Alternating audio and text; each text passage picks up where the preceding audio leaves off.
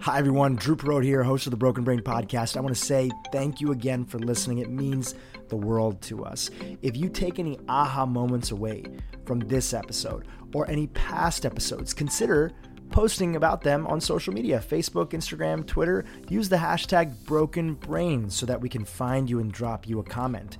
If you want to tag us, you can find me on Instagram at @DHRU Purohit, Purohit. And of course, you can find Dr. Hyman at @DrMark Hyman, Hyman. And we'll link to both of those in the show notes. So I want to give you a little preview of the episode you're going to be listening today because it's a fascinating one. Today's guest is Dr. Omid Naim, a good friend of mine based in Los Angeles.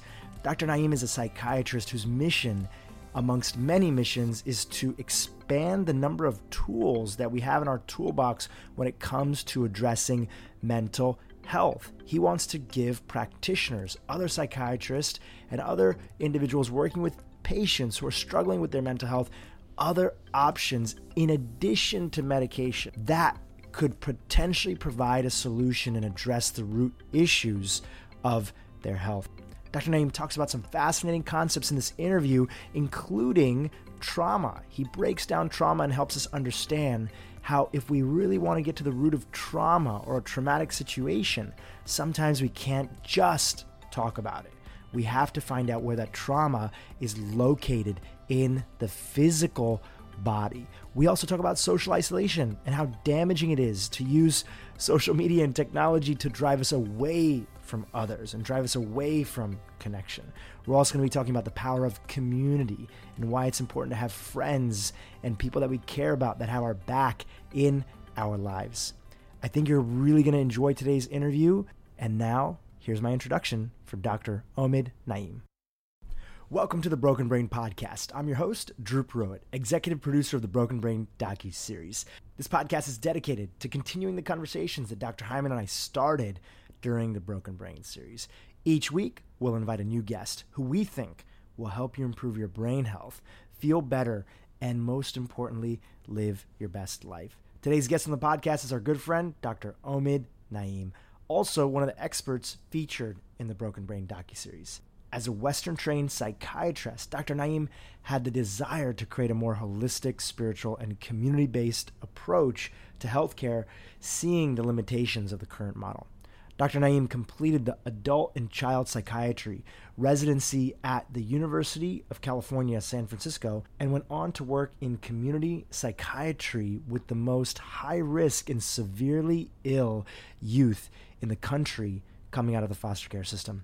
Drawing on the emerging field of interpersonal neurobiology, he led in the establishment of a new integrative model of psychotherapy in his clinic, focusing on healing trauma through the mind-body therapies and programs that promote resilience within individuals, families, and the larger community. For his work in that at-risk community, he received the Exemplary Psychiatrist Award from the National Alliance for the Mentally Ill. Dr. Naim continued his interest in integrative medicine as a Bravewell scholar at the University of Arizona under Dr. Andrew Weil. At his clinic in Los Angeles, Hope Integrative Psychiatry, Dr. Naim has designed a complete recovery model that focuses on skill building, lifestyle change, and healing trauma to promote resilience and personal transformation. Additionally, Dr. Naim is the founder of La Maida Institute, one part integrative mental health clinic, one part meditation and movement studio, and one part community gathering space. La Maida is a lab to explore and dynamically refine innovative integrative practices to usher in a new paradigm for preventative mental health. Now, to start off our interview, I asked Dr. Naim if he could reflect on the idea of connection and why it's so important for us to focus on it, especially in today's day and age. You know, one of my main things is bringing to consciousness our communal nature.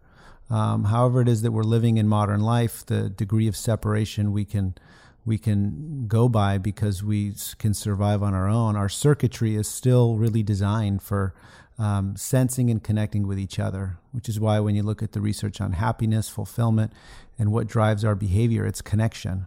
that seems, and social connection seems to be driving us. Where I think we're at in history is at a time where we really are actually losing touch with what that means, and actually losing the ability to know how that even feels. You know, or with technology, we have gotten to a point where we are so in our heads that we may not even know what it feels like to feel connected. It's almost like, in a way, we're surrounded by more people than ever. It looks like it, but we have less real connection with people. Yeah, because connection is a felt sense. It's an actual event that happens between bodies. And best way to think about it is when you see a pack of zebras moving in coordination, or any group of mammals or primates, when they're working in these tight-knit groups, they're not talking to each other, telling each other, go right, go left, we're going to do this. It's not cognitive. It's felt. It's the attachment circuitry.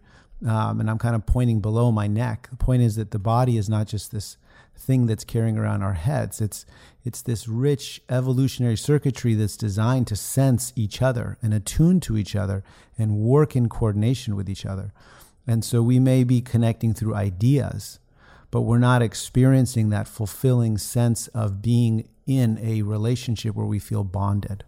Being bonded, meaning that we feel we are of the same group, we are looking out for each other, and our bodies feel safe with each other. I saw somebody earlier today and talking about, how do you know you feel connected to this new guy you're dating? Really bringing and then guiding him on, what does it feel like in your body, right? Because that's when you know you feel connected. They were asking you, like, what should they be looking for if they know that there's a connection between them and somebody else? Yeah, and I was saying back to him, notice next time those moments where you really feel connected. How do you know you're feeling connected? Just really basic, I say, like a 3-year-old, how do you know? It's that memory when you were a kid, you walk into a room and your chest feels warm if something happened. You're scared because you start to shiver. So our body, are these sensations, they're telling us this information. And we're losing connection with that. Because it's not what we need to pay attention to most of the time anymore. You have this really great story that you told me the last time that we hung out. We went for sushi together. The last time we saw each other, we were just catching up as brothers, talking about what's happening in our life. And you shared this great story with me that I've told a few times as an anecdote. And that story is how sometimes you'll drop your kids to school, like maybe I'll take an Uber there, but to get back, you'll ask another parent for a ride. Yeah. And explain what you were sharing about this story and why is it so important in this day and age? Yeah, I moved away. I grew up in LA and I moved back, and after leaving for 8 years, and one of the hard things for me was how much you don't interact with people because it's such a driving city. So when we moved back, we had kids here, and I decided, and then Uber and Lyft came out, and so I could actually not own a car, and I wanted to try that, and it's actually stuck, and I bike right to work. And so what I found was I wanted to find ways to interact. In the car you can meet people, you can talk, and then even bumming rides. And my wife will tell you I partially also did it to save money, and but it was really fun, and it was also really interesting because pretty soon every conversation would go towards, I remember when I was a kid, we would give rides to each other a lot. Yeah. And I remember my parents would give somebody a ride or someone, and you just don't do that. And then it turned into like, there is this way in which we are acculturated somehow to like not want to intrude on each other anymore in that way. We don't want to ask for help. We don't want to seem reliant. Yeah. Was there ever a sensation inside of you? You drop your kid off to school, you walk up to a parent and you say, hey, would you mind, giving me a ride right back? Was there ever a sensation inside of you that felt what traditionally people feel as like nervous or awkward about it? Yeah, I think I feel that, but if you know me well, my wife will be the first to tell you that I really always blow past that. I don't mind seeming obnoxious sometimes, but I think there has always been a restlessness in me in that regard as I grew up in this culture, really coming from a rich, big, traditional Iranian family where there's a lot of people with each other, and feeling the constraints of that, where you really couldn't be yourself sometimes. The group came first, and certain values came first. So it was like, this was great to grow up here, But then growing up here, also kind of going to the other extreme, this very individualistic culture, I kind of got to the other end of that spectrum and saw there's something really missing on that other end. And then it's come back to really my work is seeing that. And I think if you look around, there's so many structures in our society that are really falling apart right now. And I think it does speak to we're reaching kind of a point where certain ways of doing things that are really shown they're not working. But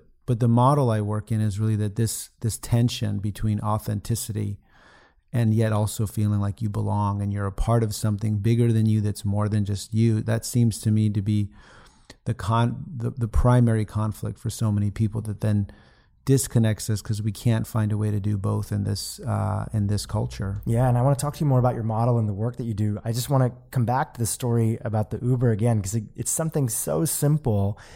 And what I took from it, and when I've told this story to a few other people, was, you know, there's this beautiful happenstance that happens when you are reliant on somebody in even small ways. I mean, just even I think about, you know, I've been an entrepreneur and flying around the world, traveling, working on businesses. But before Uber, I, you know, as I'm also trying to save up money as a young entrepreneur and trying to get places and do things, I would call a friend up and say, hey man, I know this is a little annoying, but I have a flight tomorrow at like 6 a.m. Can you drop me off at the airport at 5? Yeah. And next time I got you, right? It's like offering and asking for help creates an interdependence. Yeah, is what I took away from you and why it's so beautiful in this day and age. If we look at it now, that interdependence, that friction that brought us together is being removed through, as you were explaining, technology. Yeah. You know, you said entrepreneurship. I was in public community mental health for a long time. And then once I realized I wanted to work differently, I had to start my own business and start a small business. And risk is natural. And it was good to have to go through that. You know, when you talk about what it is to be human, is to have to struggle. And that's when you know you have to rely on people. But also a small business, I got to a point where I really realized how much integrity having to be in a small business has, because you are having to interdepend with each other, but it's not so big that I don't know everybody. I can't hide behind a desk or a room or a door. You know, that when you're in this kind of a business, 20, 30 people, these people that you work with every day, there's a level of you can't not interdepend unless you have some big system that hides you. So that came up. Super interesting. I want to start with the basics. You know, in the Broken Brain DocuSeries, which you were featured in, we started exploring all these different models to truly understanding how to address this growing epidemic of brain disorders, anxiety and depression, and the full spectrum of it all. And you call yourself an integrative psychiatrist. Tell us what that means. You know, in the series, you talked a little bit of how that world is changing. But for our listeners here that haven't seen that, what is integrative psychiatry and how is your approach to psychiatric medicine? Yeah. So the background for me is I was working with high-risk youth who were really heavily, heavily medicated in the foster care system. And you'd see multiple diagnoses and multiple medications, and a real neglect for trauma. And I know we're going to talk about trauma later on. And it just seemed like we're really missing something. So that took me on a journey of trying to figure out where we gone wrong. And if I could just stop you for a second, why did you feel that you were missing something? Like, what do you think, you know, where a lot of people maybe wouldn't have even asked themselves, you know, are we missing something or have been curious or this is just how it is? What was that little spark that was there for you or that motivation? You know, when you read these kids' histories, so I'd have a 15-year-old sitting in front of me that was removed from their home at 1, 2, 3 years old because of severe abuse or neglect. And then you'd read they went into then another foster care home. And unfortunately, very commonly, there's more abuse in the foster care system, actually. You'd see maybe 2, 3 incidents like that over the next few years. And then the kid at 4 or 5 years old is being described as starting to show signs of violence. And then they get put in a group home and diagnosed with bipolar disorder and ADHD, and you say, okay, well, maybe that's there too, but where is the recognition that going through all of those events wouldn't the natural response, not only have you been around violence and traumatized, but to then suddenly you read these stories at 1 a.m, removed and taken to a group home, suddenly brought into a group home, bunch of new strangers, you're 5 years old. And on that first day, you throw something out of anger and rage, and then they get labeled as being mentally ill, when that's actually, I would say, a normal response at that point. The body's survival mechanism in a way. Right. So I think that the degree to which there was a discrepancy between what seemed like common sense and not being named just was too obvious to me in a way. And I think that the problem is that medicine has become so algorithmized. Mm.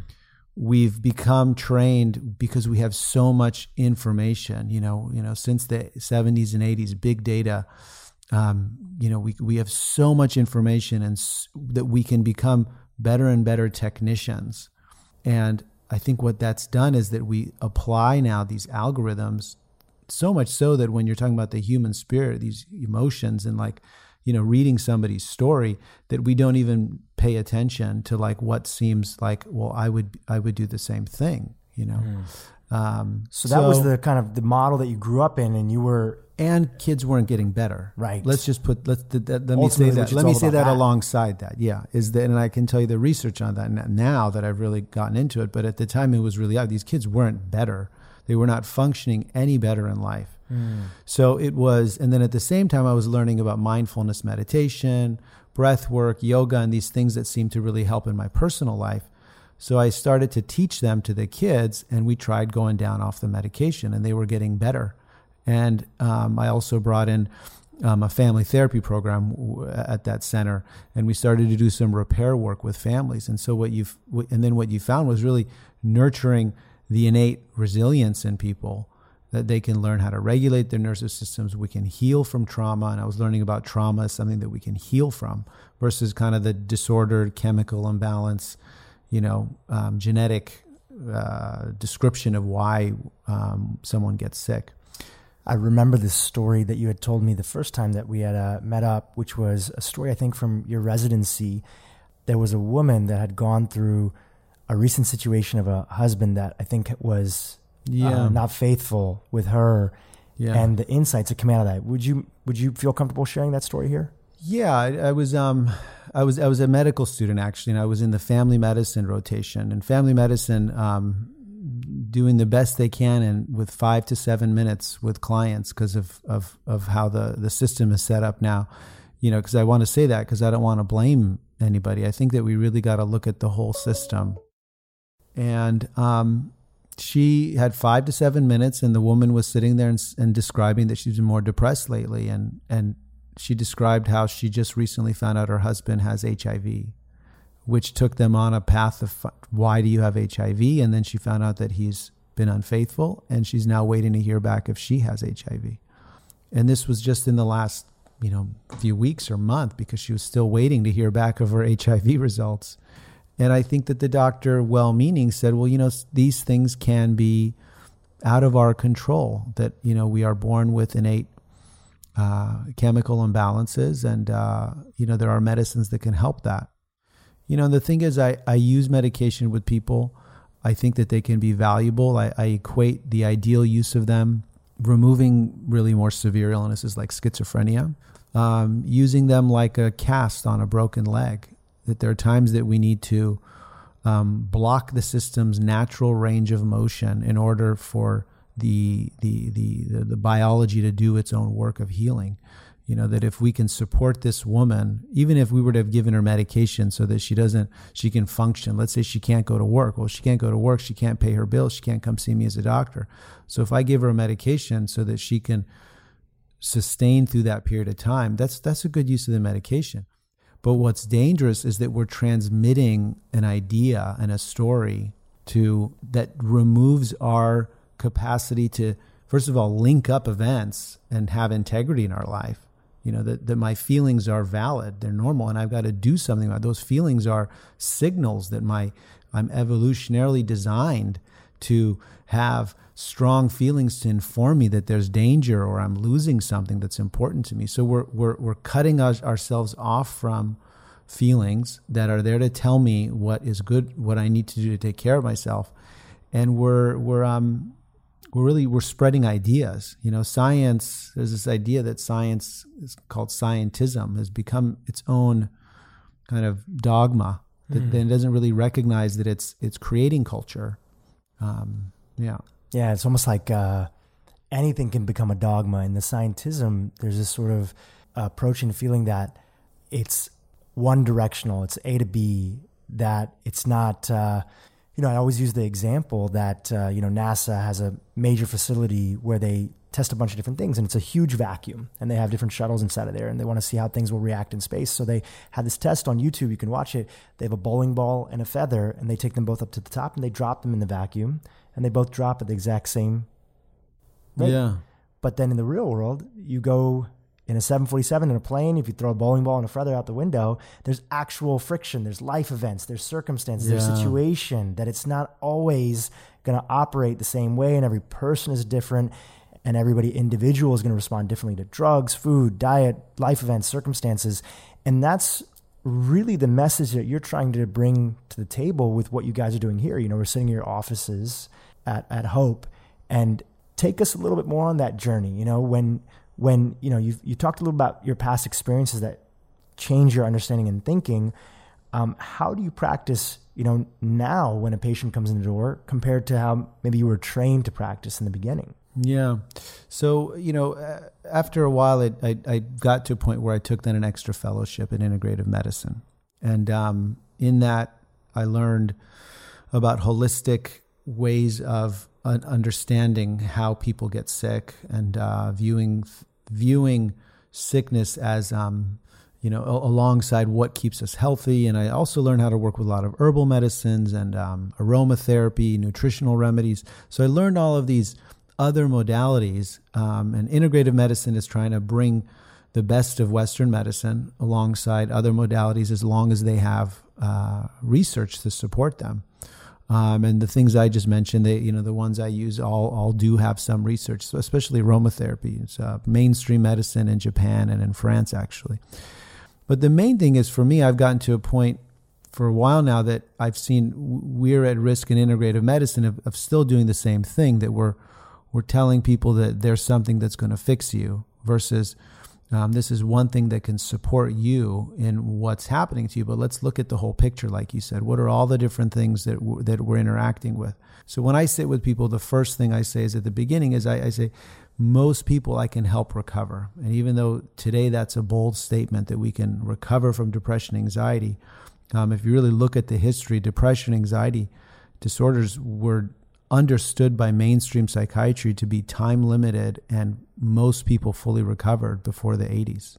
I sit with people and I say, most people I can help completely recover if we're willing to really look at all pieces. And whatever comes up, we got to deal with it. Mm. You know, if it's there, we got to look at it and we got to deal with it. And they often say, well, I've done a lot of therapy and I've talked a lot about my childhood. I say, well, that might be one thing. Let's look at your current lifestyle. Let's look at your food. Let's look at all dimensions. If we put it all on the table and we just see what are the interactions, what's the story here, and we're willing to really make changes, I think you can recover. And if you're willing to do the work, it's your work, it's not my work. I'm here to be your cheerleader, your educator, your support, and we can use medicine, herbal medicine, whatever it is to support you getting through it. But all of those things are supports to get your life, to get you in control of your own life. And so many of those support systems, it's great for them to hear about it from a traditional psychiatrist, because they often don't know that those items have actual research behind them that show that they work. You know, most people, if you go to them on the road and you say, have you heard about, you know, aromatherapy and it's linked with, you know, reducing anxiety in people, said, I've never heard of that. That sounds like quackery. You know, that sounds crazy. So when they hear it from, an actual doctor who's talking about it, who's done the work, who's researched it, there's an openness that, you know, that may not be there. Or maybe that's even why my assumption is that even patients seek you out because there is an openness, but they don't know exactly the right protocol and plan. So, you know, one of the things that's, you know, you talked about medication, and I think most people recognize, even many doctors themselves recognize in the space, that the go-to for a lot of things in the psychiatric world, symptoms, diseases that people, disorders that people are working through, we tend to go to medication first. Yeah. Versus looking, as you said, at the whole system.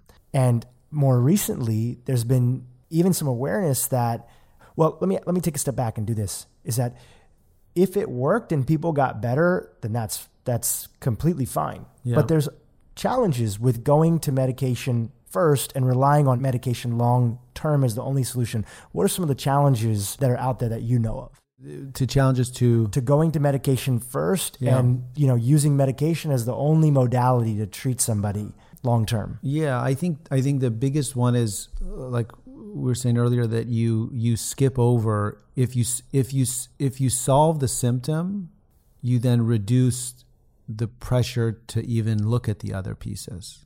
So I think one reason why the numbers would say we have a lot more disability from depression, anxiety since the 80s when SSRIs started to get used.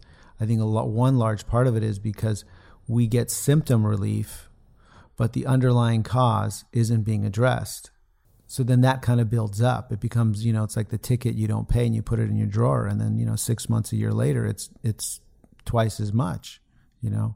So, you know, the most common thing I hear is, when I went on medication, I felt like myself again, which sounds great, but that's not the way life works. We, you know, especially a rich, meaningful life is one in which we go through experiences and we change and we grow. And in fact, when you really look at people who feel fulfilled and happy, and it's meaning that fills us, and meaningful things come from how we go through hardship, how we, you know, it's the hard things that change us that become the most, you know, enriching. So I felt like myself again, but what if there was something changing at that time? Or what if life was demanding of you to change and grow? So that's the other thought I have about, you know, what the danger is. We're also removing actually opportunities for richer, deeper experiences in which we grow as human beings, which we, you know, I was saying to somebody earlier that the psyche, the mind, and the soul, whatever the soul is, it grows from experience. It's like skin gets thicker when it faces something difficult. All, you know, muscle grows when it gets challenged. You know, bone actually require, you know, all growth requires challenge. So I think another reason why we are becoming more brittle overall, you know, and things are becoming easier in all ways because of technology. So we're becoming more brittle overall, and I think then the medication is now become easily co-opted into that system as well. That's super interesting, and you know, I think about even in the functional medicine and integrative world. Let's say somebody's, you know, diet is not the best, right? And you give them tools and other things to address that. If their inner world has a turmoil, or if mentally they're so caught up in grief or some sort of things that are running them, anxiety, you can literally, everybody knows this, you could be eating the most perfect diet, working out, other things, but if you're frustrated inside, or you're going through a major life event, you can still make yourself sick. Yeah. And it's almost like emotions are more powerful than anything we eat, anything we put on our body, anything else. Not that we don't want to address those things too, but it's like ultimately we have to look at what's there. I kind of think of it as like, you know, if you came to your gardener and you said, hey, listen, this tree is turning brown and brittle. They said, yeah, no problem at all. I have some green paint. Let's paint it over. Okay, the tree is green again. Yeah. And it seems like that's the type of approach that we rely on when we rely on just medication alone. And you're trying to ask yourself, you know, what is actually going on in this patient's world? Like what's really going on? And is it fair to say that you often don't know immediately in the beginning? It takes investigation. It takes digging in to see which one of these pillars they need to work on the most. Yeah, exactly. And you touched on something around, like what you said, food, and it may not be the food, is that I can see on any given day also you know, kind of touching on like the wellness industry and the alternative health industry, I will see just as many clients come in who have been battering themselves with, you know, alkalized water and the best foods and, you know, yoga and meditation, and they're not better and they're wondering why. And I think that what you're touching on, there's a bigger story, our lives and the interconnectedness of them and what it means our lives. And, you know, there's much more to it. And if we approach these things, whatever it is we're working with, you know, you could be addicted to breath work and yoga because you don't want to deal with that you're not happy in your marriage, or that, you know, you made a choice to move across the country for the best job, but you don't have any family around, or, you know, there's what are the pieces of the story? You got to look at everything. And so we can use anything through this mentality. And I think this idea that if there's something wrong, there's something wrong with me, where we make the individual the problem. So then what happens is, if I'm sick, I can batter myself with how to eat, trying to fix myself. You know, so whether it's medicine or food or meditation, am I trying to fix myself? Or am I first stepping back and getting curious and accepting and seeing what is and what's true that I need to see? And it may be that I'm not eating well, or maybe it is that, you know what, I talk about meditation at dinner parties, but I haven't done it in 6 days, and I'm more cranky, and I could blame my wife, but I haven't done my morning practice in 6 days. So it's really like being present enough that you have integrity in your life. I think that most wisdom traditions talk about integrity as being the foundation of health. And integrity can take on other meanings in our culture. You know, it means like not lying, but it just means taking responsibility for yourself, right? Whatever's there, as you were saying earlier, you know, having that commitment to slowly, right? Sometimes quickly, sometimes slowly, sometimes gently, addressing it and taking it on and saying, I'm not gonna run for this. Yeah. So when a patient comes to you, how do you help them unpack and get in that integrity? What's the methodology that you take on helping them maybe see and have that almost Sherlock Holmes approach of digging in a little bit deeper to see what these core areas are that might deserve attention? Yeah. You used to use the word pillars earlier, and I think that's another word for, like, you know, and I use language like domains of your life or dimensions of your life, but there are a lot of different domains, but it is also, you know, 80, 90% of the time you're covering them. If you're asking how safe, and were you safe in the home growing up? Did you feel loved? Could you be yourself? So was it safe? If not, was it traumatic? Did you feel loved? Which is similar, actually. And then could you be yourself, or did you have to pretend? Did you have to disconnect from your authentic self? We look at genetics and temperament. And then you look at other losses, traumatic events growing up, and then you look at current lifestyle and how are you caring for yourself? Where are you balanced? Where are you dysregulated? You know, and for me, it was really important. I felt like I really believe in that I am pioneering something very boring, which is to take responsibility and put all these pieces together. And at the same time, something that can be really challenged as all, you know, alternative and not scientific. So what I really try and do is put all those pieces together in a story that makes sense, but grounded in the basics of how the nervous system works and how we're designed evolutionarily for health. So I take it's like an ecological approach. I say, if you just really keep it basic, like the way we care for a plant, you know, you buy a plant, a house plant from Home Depot, what's the amount of water, what's the amount of sun, what's the soil? So, you know, millions of years, this is how we evolved, is that we need a lot of connection. Our circuitry is called the attachment system. I can draw it on a whiteboard. I love my whiteboard because I like to put it on the whiteboard. This is how it works. This is the normal functioning of the human nervous system. And so, you know, if you're eating a lot of sugar and caffeine and skipping meals because you're trying to lose weight, and then you're exhausted at the end of the day, well, it's because your adrenal system is getting fatigued, and it's just the way it works. It's really, I think if you keep it really basic and put all these pieces together, you could be grounded in science and teach people how to regulate their own nervous system. And it is quite profound. I mean, there's still people that go to their medical provider today and maybe seek psychiatric help, who are being told that, hey, you know, doctor, I read this article online about how, you know, sometimes wheat or other foods can cause inflammation in the gut, and that can affect, you know, and make me more depressed or make me more anxious. Yeah. And, you know, the practitioner coming back and saying, you know, there's no research that's out there for it.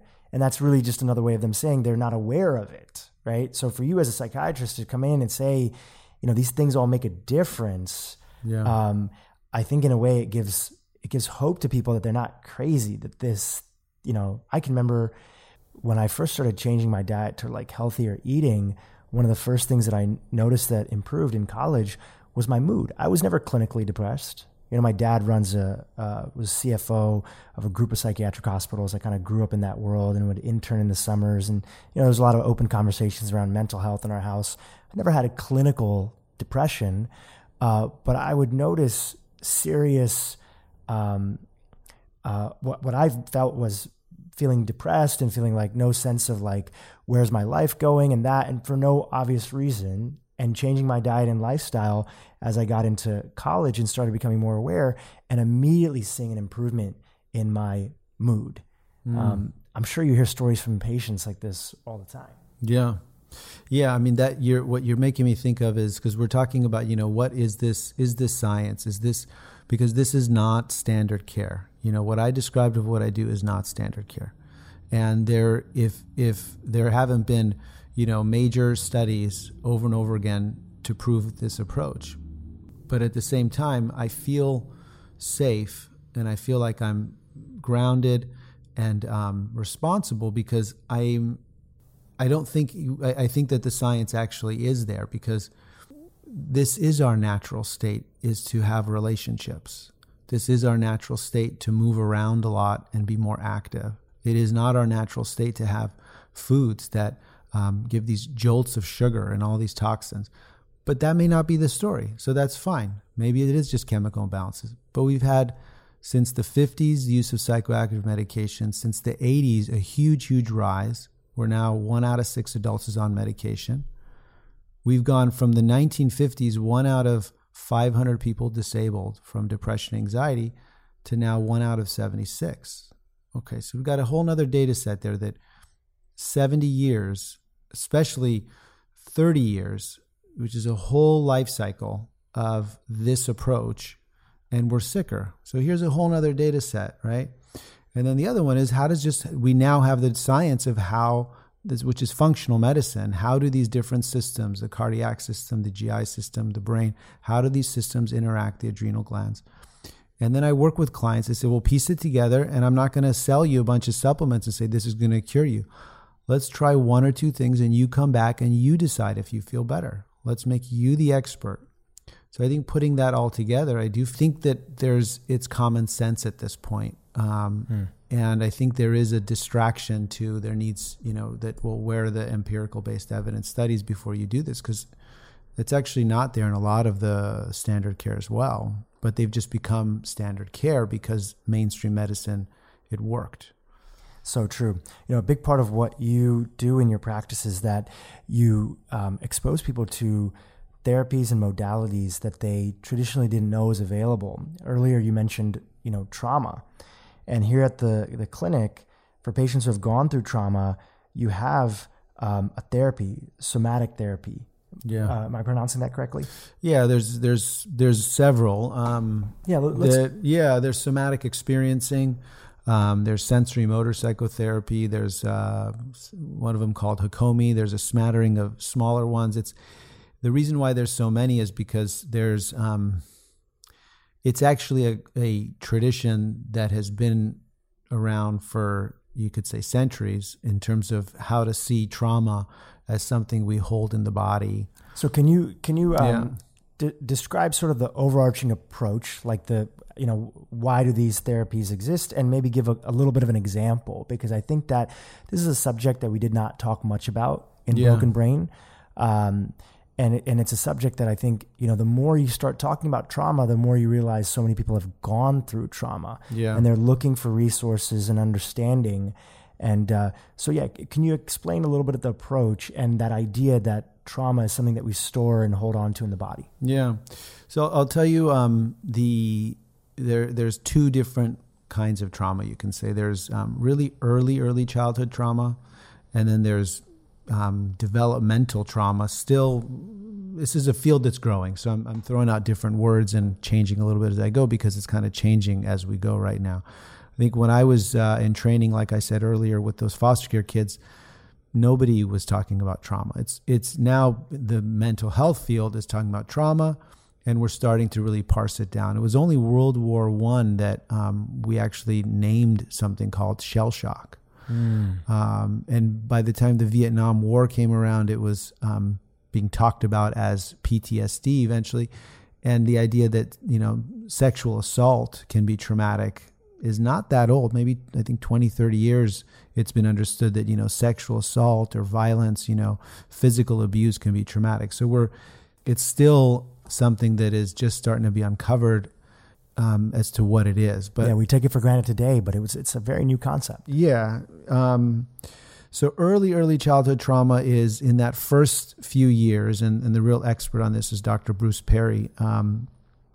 Really, that the first few years of life, when our brain is still developing, its primary goal is to develop the ability to just regulate its own self in this world. Heart rate, gut working, breathing, all these rhythms that run the body, right? And then also sensing relationships that we need to connect to in order to be safe, right? That's why, you know, if you're 3-4 years old, you suddenly don't know where your mom is, your heart starts pounding, because you need to know how to keep yourself safe.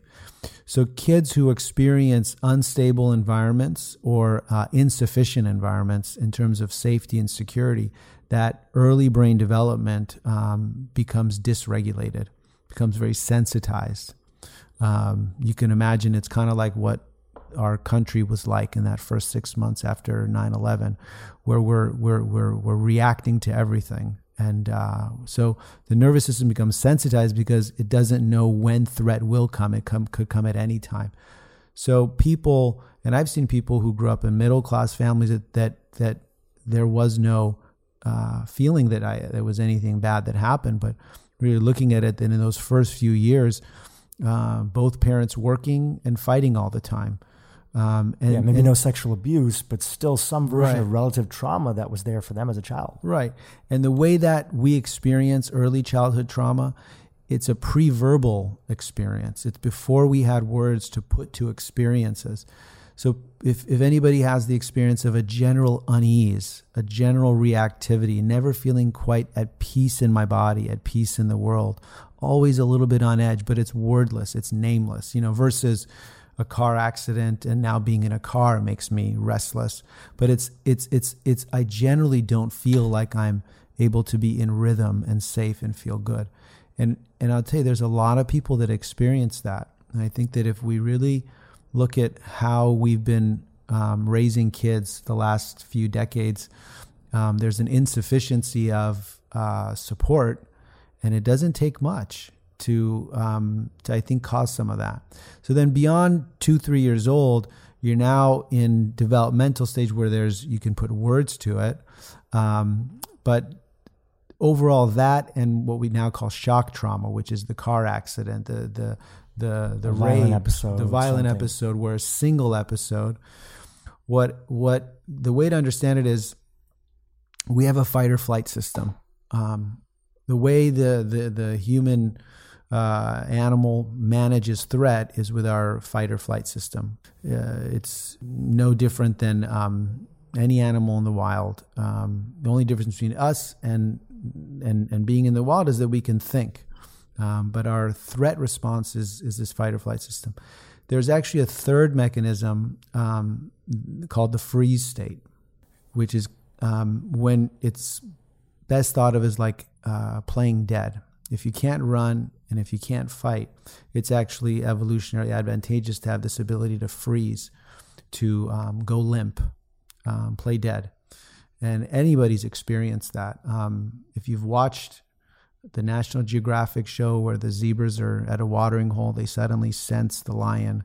You notice they all kind of go into, they freeze for a moment and then they run.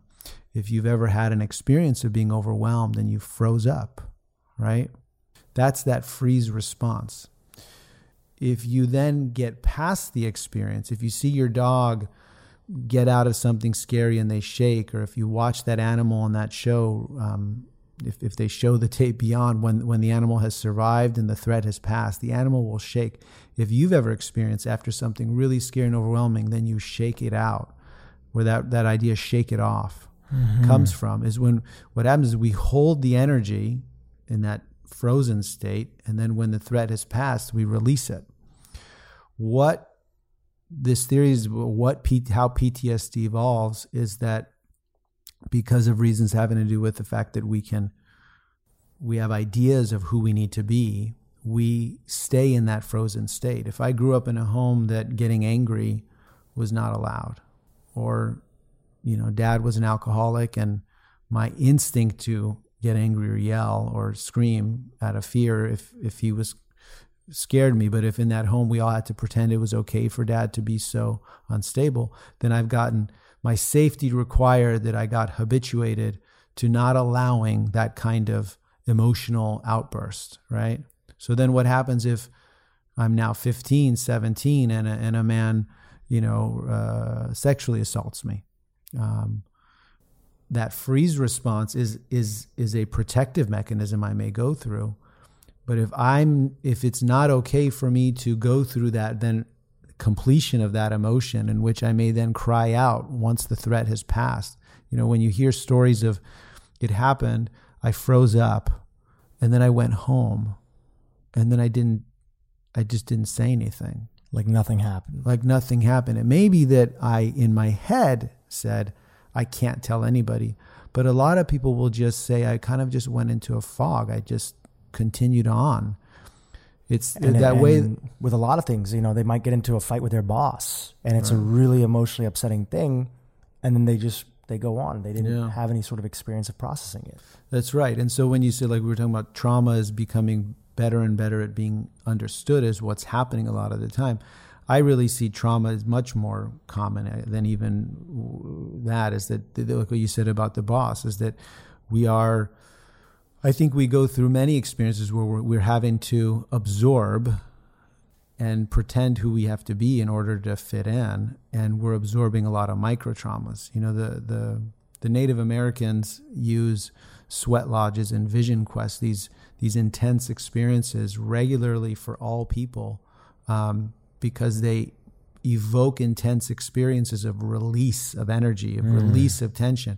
And everybody's supposed to do it. Vision quest is supposed to be done every 2 to 3 years, because I think it's being human, we accumulate a lot of micro traumas. So the problem isn't that we freeze up, but that we don't have the release. There's a really great writer, Sebastian Junger, who's written a book, Tribe, that you know I've talked about. He also wrote a great article in Vanity Fair about this, that why people in war, they're okay when they're in war. It's coming back to a society that's moved on, meaning in our society, we don't really deal with trauma anymore. So there's no place to complete. Right. There's no place to shake. You have to integrate into a normal sort of world. You're supposed to act normal, so you can't, societies that still honor that trauma is part of the cycle, that we have these experiences where we evoke these feelings and release them. So because we have, only so much time together here, give us an idea that, I think the awareness of trauma is growing, but still there's a major lack of awareness of tools to help people that feel like, they're listening to this and they feel like they have things stored inside their body. Yeah. And it's like, what do I do now?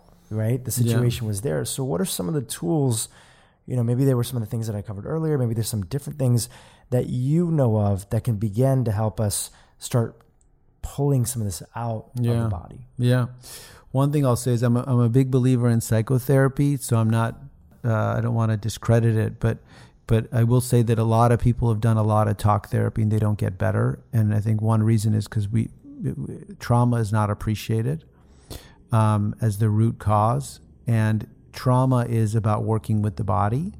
Mm. And so if you're not working with somebody who works with the body, who understands trauma in that way, you actually talking about what happened not only doesn't help, but it actually even makes you worse. And I think that that's what a lot of people have experienced. And again, to what you're saying, therapy is great and it's helped so many people, but there are sometimes that people find themselves in the situation where it's just you're talking and talking and talking. Yeah. You know, there's this distinction that Dr. Hyman talks about in the Broken Brain series, which is that for years we've known that the mind can impact the body. People know that when they're stressed out, you know, they might get a stomach ache or they feel this or feel that, but we never really understand and appreciated the opposite, that the body can impact the mind. Yeah. And here you are saying that the trauma is in the body. So if somebody is going to address the trauma in the body, you know, what do they start to look at now? Yeah. The thing to think about, if it's early childhood trauma, regular, repeated routines day to day that get us in our body, soothing our body, things like yoga, breath work, having really good structure to our lives. So early childhood trauma has its own unique kind of needs. Otherwise, first of all, let me say this, recovering from trauma, we can completely recover from trauma. It's like a wound is capable of healing. Okay. And are you saying that because some people out there just feel like they're broken and they can't recover? Yeah, and I think that the mental health and the mental health system, since DSM is what governs how to diagnose people, and DSM-3 was the big change that took away life experience as what needed to be understood to give a diagnosis. At the same time, genetic theory came on, and then the SSRIs. Ever since then, this idea of chemical imbalances is a fixed thing, that there's nothing we can do about it. It's almost like taking ownership away from you, and so you're just messed up. You're right. And so when I went to psychiatry training, what I learned was the goal was helping people become stable. Mm. And office visits, the insurance code was medication management. And so then that was the language my clients would also come and talk with me about, like managing my symptoms. And people weren't saying I recover. I took the medication, then I was stable. He went off his medication, he's not stable. He's back on his medication, he's stable, which what it means is symptoms were quiet enough that the person was able to continue being the same and stable and function as they were. Versus trauma, depression, these things, most people can heal. We can recover. We can complete the grief process. We can let go of what needs to be let go of. We can release the stuck energy, which is what trauma is about. And trauma is about healing from trauma is about, it's about compassion as much as it is about actually reawakening our fight or flight system. So it's about triumphing. The book that really changed my life, that is a resource I would say to anybody to understand the basics of trauma, is Peter Levine's book, Waking the Tiger. If you really look at the title, you know, Waking the Tiger, that trauma is about losing contact with that primal force in us of self-preservation and fight.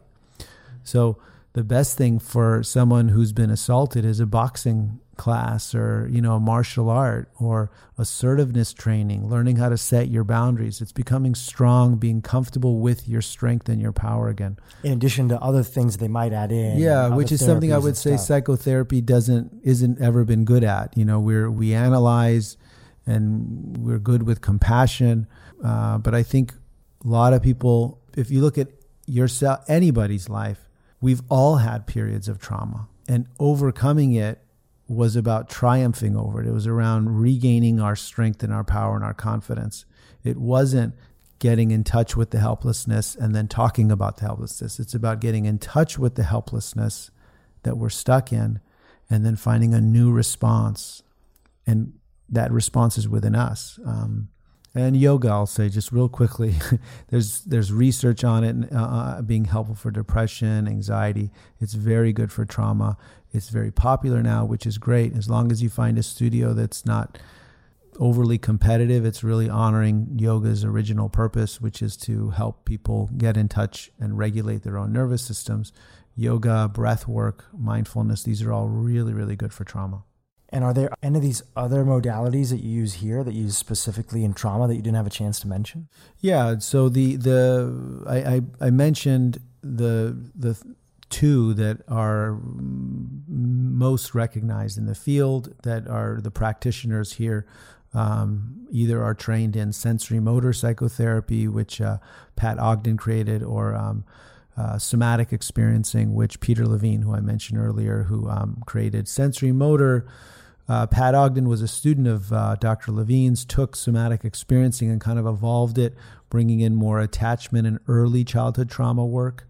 So sensory motor, if you had to choose, is maybe you can say better, more uniquely suited for the needs of early childhood trauma. If the person who threatened me was the loved one that I relied on, if it was my parent who was unsafe, overcoming that isn't about just standing up and recovering my boundaries and my power. It's also about learning how to trust love again.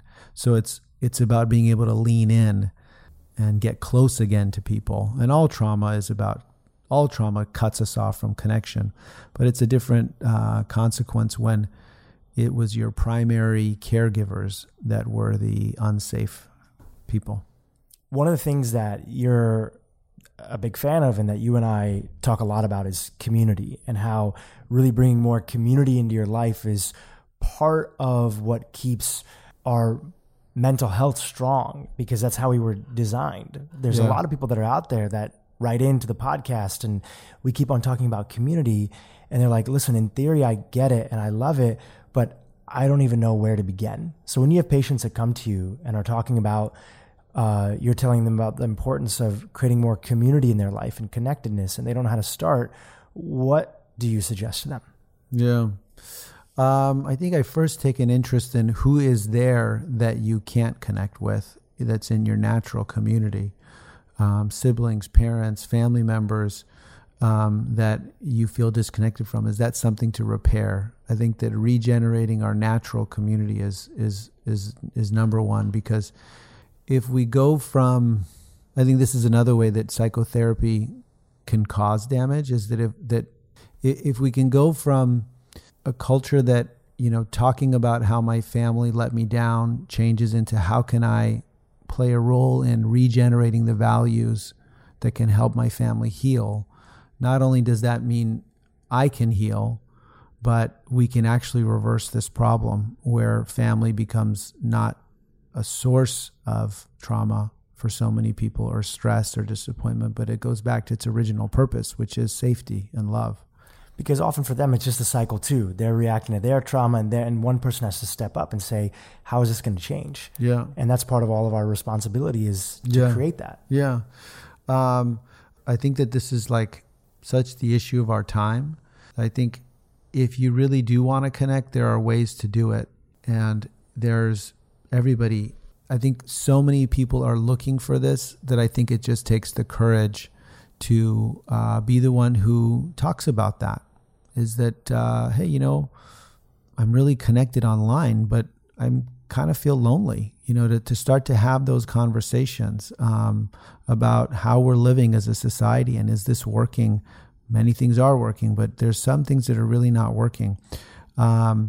You know, Meetup has really exploded as a program because people are looking for this. So going on Meetup, I think that we all have neighbors, and we have somebody on our team who yesterday we were talking, having this conversation. He was saying, he was remarking how amazing it is.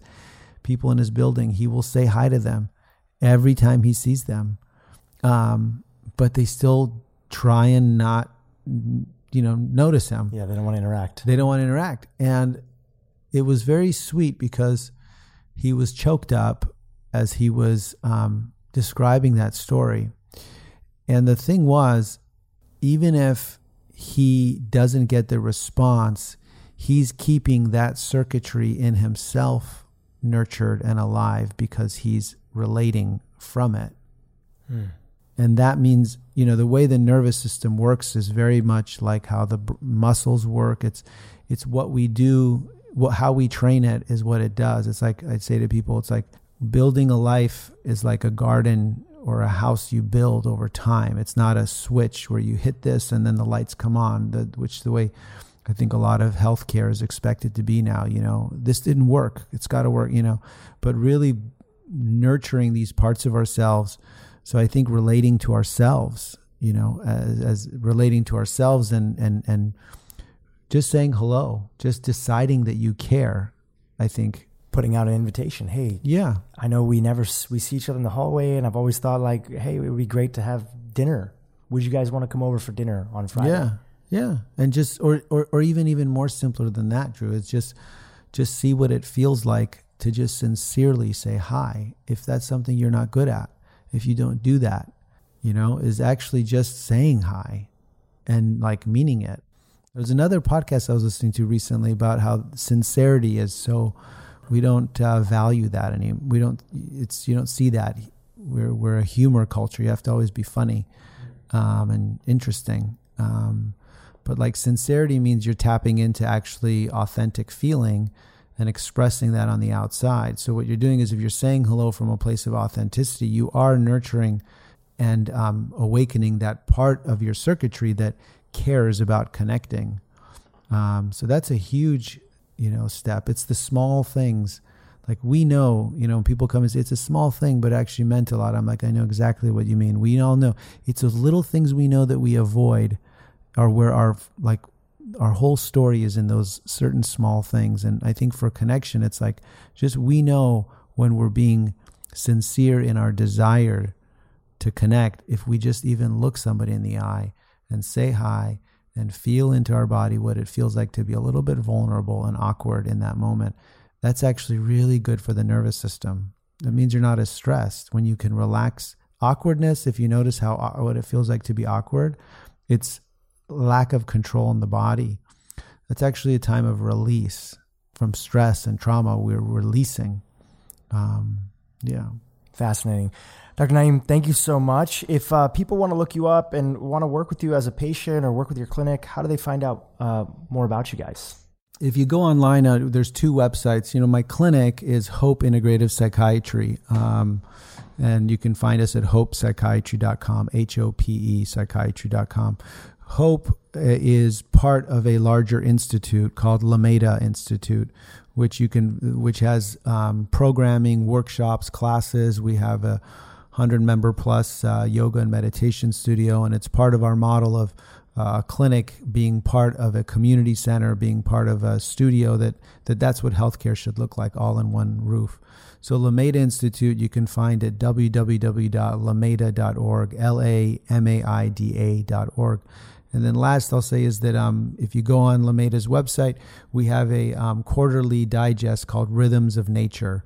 So if you're interested in anything I'm talking about or being part of this movement, I consider it a movement, is to sign up for the Rhythms of Nature quarterly digest. And it's really a forum for ideas and not selling anything. We're not promoting this or that. It's really a thoughtful, you know, the idea is kind of a salon on paper.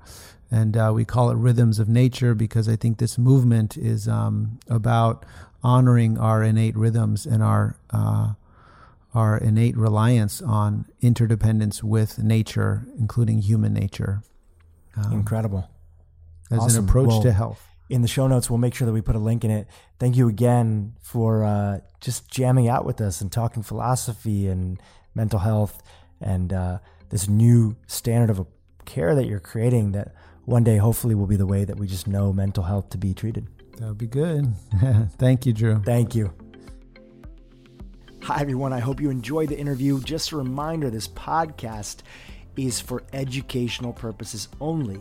This podcast is not, I repeat, it's not a substitute for professional care by a doctor or otherwise qualified medical professional. This podcast is provided on the understanding that it does not constitute medical or other professional advice or services. If you're looking for help in your journey, seek out a qualified medical practitioner.